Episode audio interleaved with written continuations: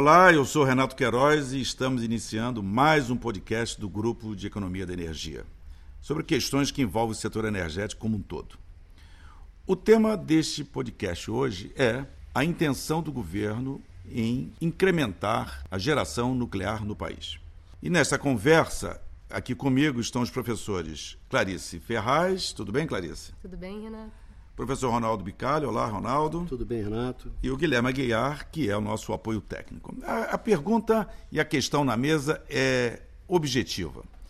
Nós temos a usina de Angra 3, que está no processo de término, vamos dizer, ou de, de retomada, e o governo diz que vai retomar Angra 3. Tem vários são equações financeiras que o governo está fazendo de modo a terminar Angra 3. Mas isso não terminou. O próprio ministro eh, de Minas Energia já anunciou que, além de Angra 3, teremos mais seis usinas nucleares no país. Eu lembro que na época do plano 2030, lá em 2005, 2006, quando não se tinha perspectiva de renováveis na matriz elétrica, quando se tinha perspectiva de ter mais hidrelétricas, etc., mas com problemas ambientais, as usinas nucleares entraram na pauta novamente, até passando à frente das usinas de carvão para atingir um determinado é, crescimento econômico e, respectivamente, crescimento econômico, é, crescimento do consumo. Mas agora estamos em outra situação, são, anos à frente. Tem sentido mais seis usinas nucleares, Clarice? Olha, é... eu vou falar do meu ponto de vista. Então, eu não sou favorável à inserção maciça de nuclear no setor elétrico. Agora, já reconheço né, que essa pauta ela extrapola a questão setorial. Né? São, é Angra 3 e mais 6 por quê? Porque, pela característica desse recurso, você precisa de escala. É um investimento maciço, eu não vou apostar só nisso. Então, quem vier ser nosso parceiro está interessado em conseguir um mercado onde possa também desenvolver outros projetos e aí dar a escala necessária para desenvolver esse projeto baseado nessa energia. Então, pela questão da agenda nuclear, é, é, por isso que se faz essa escala já. A gente não fala só de Angra 3, a gente já está querendo colocar né, é, todas essas. O que que eu acho? Eu acho que tem outras coisas a serem feitas. Né? E se fosse um projeto realmente, né? porque a, a tecnologia nuclear também está muito ligada à soberania nacional, né? à questão de segurança. Então, essas questões persistem. Né? Não vamos descartá-las, né? não é que elas desaparecem. Mas, atualmente, no Brasil, a gente não está vendo políticas né, que busquem soberania ou que busquem maior independência do governo. Então, se não se adequa com esse objetivo, eu não vejo por que então seria agora que a gente colocaria essa fonte no setor de eletricidade. O que, que os países estão tentando fazer? Vamos pegar a Suíça, por exemplo. Eu, eu, falo sempre da Suíça porque eu conheço mais, né? E a Suíça tem um perfil que é interessante para a gente, que é muita hidro e muito nuclear. Tá? O que, que a Suíça faz? Primeira coisa, lá em 2017, quando estabelece né, que reconhece essa questão, vai ter que fazer transição energética, primeiro objetivo da política energética suíça é eficiência energética. Né? Por que, que a gente só tem que falar de expandir a oferta? Por que, que é só nisso que a gente vai calcar a discussão? Então, um, eficiência energética, e depois, gente, é isso, é renovável mesmo. O Brasil tem todas as condições. Nós temos os reservatórios, que são estoques reguladores, e agora e, e temos abundância dos recursos eólico e solar, além de toda a questão da biomassa, com o aproveitamento moderno, que permite a gente fazer bastante coisa. Além disso, a questão da descentralização. Né? Então, a gente vai poder ter um, um, setor muito mais dinâmico se a gente conseguir né, é, harmonizar e integrar e garantir que o nosso sistema de redes continue funcionando direitinho. Tá? Então, para mim, isso é um equívoco de política. É, é, você abordou bem a questão que você diz que ultrapassa um pouco até o setor elétrico porque nós temos um desenvolvimento no campo nuclear que não é só na geração de energia elétrica. Talvez o governo, é, que inclusive tem um, um, ministro que tem conhecimento, das energias, que tem conhecimento da questão nuclear, sobre sub, submarino nuclear, da Marinha, tem esta visão de que é um, um, algo, um contexto maior. O que a gente coloca, se são seis, né? se vamos ter mais seis. E eu, antes de passar para o Ronaldo Bicalho, vou, vou lembrar o seguinte, que eu vi uma palestra é, aqui via internet, de um seminário que houve em Portugal esse ano, sobre transição energética, inclusive, em que alguém ali dizia o seguinte: que eles estavam pensando até é, uma criação de uma reserva estratégica para uma fonte não renovável. Tipo assim, o carvão. Olha, você vai fazer uma, uma, uma usina de carvão, por exemplo, e de forma a adiar mais investimentos em carvão. Olha, pronto, atendemos é, é, o, o, carvão, vamos fazer, você vai fazer a sua planta e ela fica aí paradinha ali esperando na hora que não... e acabou. Acabou o carvão. Temos a reserva estratégica para ficar aquela história que eu preciso de um fóssil para ter a base e tal. Será que é isso, uh, Ronaldo? Eles querem fazer uma reserva estratégica de usina nuclear, mas com seis? Olha só, Renato, eu acho o seguinte, quer dizer, é, a gente tem que olhar um pouco esses seis, né? Porque acontece o seguinte, quer dizer, o que está acontecendo? Você precisa é, terminar a Angra 3, e para terminar a Angra 3 você precisa alguma coisa em torno de 15 bilhões de reais, 17 bilhões de reais, e é, nós não temos essa grana. Então a gente precisa de alguém que coloque essa grana.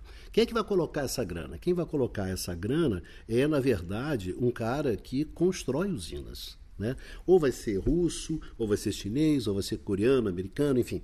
É, são os grandes é, é, construtores de usina nuclear. Então eu preciso atrair esse, esse, esse parceiro estratégico. Né? Esse parceiro estratégico não vai vir para terminar uma usina velha como a Angra 3. Você tem que dar a ele uma promessa de alguma coisa. Então eu acho que essas seis usinas é sempre essa promessa no sentido de atrair os caras para esse projeto e completar a Angra 3. Né? A primeira questão óbvia que fica é se hoje, no meio dessa confusão que nós andamos, né? Se é o Estado brasileiro, se o governo brasileiro ele tem credibilidade para oferecer seis usinas e esses caras vão vir acreditando nisso, né? Então eu acho é, acho um pouco problemático a, a mesma finalização de Angra 3 é, sob essa, essa perspectiva, em função justamente é, do, do momento que a gente atravessa é, é, no país. Né? Essa é uma questão, que é uma questão específica. Eu acho que cara pode botar 6, 10, 8, promete lá, e, e, Renato já trabalhou na EPE, tem histórias né, sobre o número de usinas nucleares, subia, descia, enfim, etc, etc. O papel aceita qualquer coisa. E eu acho que aqui tem, eu acho que tem essa função, a Clarice está certa, de tentar atrair os caras para o pro, pro projeto. Então, olha, vamos falar que a gente vai fazer seis, sete, oito, enfim. Essa é uma questão. A outra questão é a questão que a nuclear tem é, é, na transição, na verdade, não só na nossa transição, né, mas também na transição no mundo inteiro. Eu acho uma coisa é, que é o seguinte, Clarice, se aumentar a crise, se a crise climática ela se acelerar, ela, ela acelerar essa crise, eu acho que você vai colocar nuclear. Eu acho que a experiência inglesa, nesse exato momento, que está construindo nuclear e, evidentemente, está encontrando todos aqueles problemas tradicionais de quem constrói nuclear, tentando é, criar soluções é, de financiamento é, via o, o, próprio consumidor, de gestão de quem é que fica o risco, fica o Estado inglês, enfim, soluções até bastante radicais, se você pensa no modelo liberal inglês, isso dá uma ideia da premência. Né? A crise avança, então a gente tem que dar uma solução, bom, vai nuclear mesmo. Então, essa é uma questão. Acho que a nuclear ela tem um espaço dentro da transição no mundo em função dessa urgência da crise. Em terceiro, no nosso caso, eu acho que é a questão que diz respeito à recuperação dos reservatórios. Né? É claro que ninguém está eh, é, pensando em nuclear para fazer backup de, de, de, eólica, de nada disso, mas é introduzir o nuclear, a partir da introdução de uma nuclear operando o tempo todo na base, você recupera os reservatórios e esses reservatórios fazem um backup. Eu acho que essa solução, se eu pudesse escolher, é uma solução, no caso eu faço nuclear, reservatório e renováveis, tá certo? E um pouco de, de de, de, combustível fóssil, né, de gás, etc, etc. Enfim, eu só estou falando o seguinte: essa seria a grande discussão. Essa, é, não sei se essa seria a melhor solução, mas a grande discussão seria essa: onde é que o nuclear entra dentro da matriz? Onde é que entra o gás dentro da matriz dessa matriz grande? Né? Acho que é essa a questão. Então, Clarice, antes de eu é, falar para encerrar o nosso podcast, você, por favor, o que, tá. que, você tem a comentar o que o Ronaldo falou? Obrigada, Renato, estava aqui realmente. É, é, o seguinte, é, por que a nuclear volta? Né? Volta realmente porque é uma fonte livre né, de emissões no uso. Né? Não é, se você fizer um ciclo de vida, você vai ver que construir né, uma usina nuclear não tem nada de limpinho. Então, só para comer, para primeiro pontuar essa questão. Tá? Mas ela se insere, é, é realmente, a, gente, a primeira urgência é o quê? Descarbonizar. Então, a gente quer fontes livres de emissões e realmente a nuclear tem esse perfil. Então, para os países que não têm outras alternativas, ela realmente, o pessoal tem que ter eletricidade, então está se apostando nisso. Né? Então, ela consegue se encaixar normalmente. Mesmo o Japão, depois de Fukushima, teve que voltar atrás e dizer: não, a gente vai ter que ter nuclear ainda. E a Inglaterra agora se colocando essa questão. Faz sentido para o Brasil? Não faz.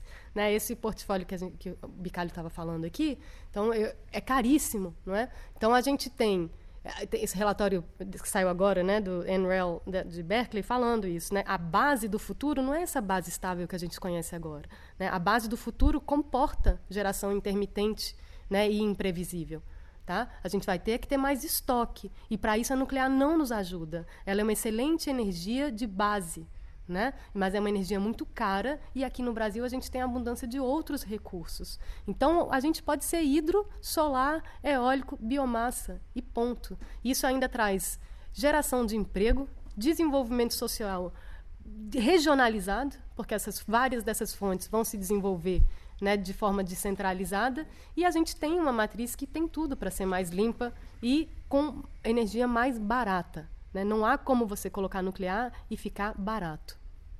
Eu, eu, eu, não fico, eu fico no meio termo aqui. Eu não sou contra totalmente você ter uma, uma, uma estratégia de país, você ter nuclear. Essa questão de são seis tal, isso eu acho um, um pouco demais aqui. Mas, enfim. Então, eu participei, inclusive, de uma discussão na Fiesp em 2018 ou 2017, e que o tema era esse. A conclusão de Angra 3, eu acho que, na minha visão, tem que ocorrer, porque já se colocou muito dinheiro e você tem equipamentos já comprados. A desmobilização de Angra 3 vai ser um custo enorme, não se fala muito nisso, mas hum, eu acho que eh, a conclusão de Angra 3, para mim, deve, deve ser retomada. Agora, sobre essa questão de, de, de, de prometer para um novo entrante, não tem dúvida que terminar Angra 3 não deve ser um grande negócio para um parceiro estrangeiro. Não acredito que seja. Então, eu prometer, como o Ronaldo falou, talvez é, com seis usinas, a possibilidade de um novo, um novo investidor entrar nisso aí e tal, vai ter que ter uma licitação, porque senão eu saio do famoso mercado, né? Eu faço no famoso mercado. Então, isso aí eu acho que não se consegue prometer. Olha, você termina Angra 3 e você tem a promessa que vai fazer Angra 4, Angra 5, Angra 6 é, para frente. Não tem dúvida que o fator, é, o fator de capacidade nuclear é muito alto e ela pode recuperar reservatórios, sim. Ela pode ficar na base.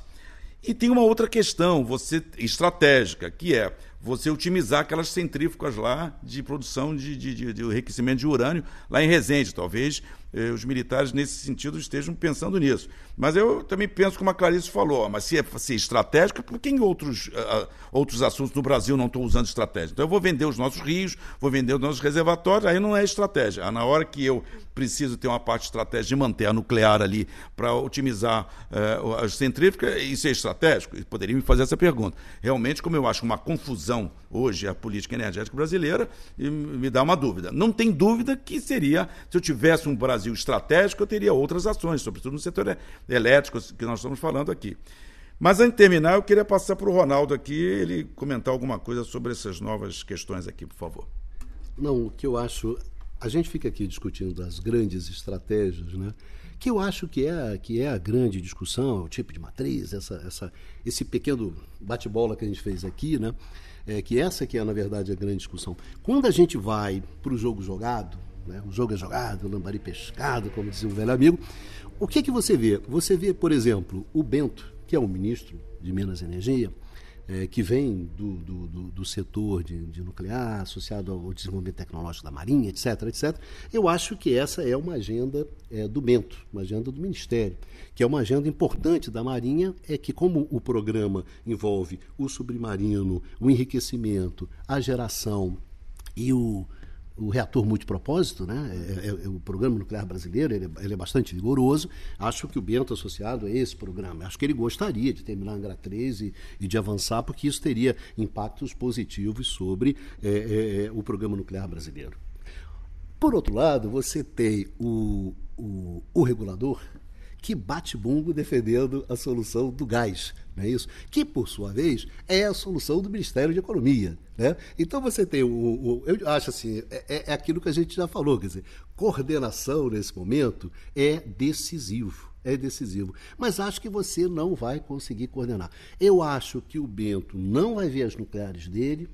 E nem o Paulo Guedes vai ver o programa do gás dele bombando. Por quê?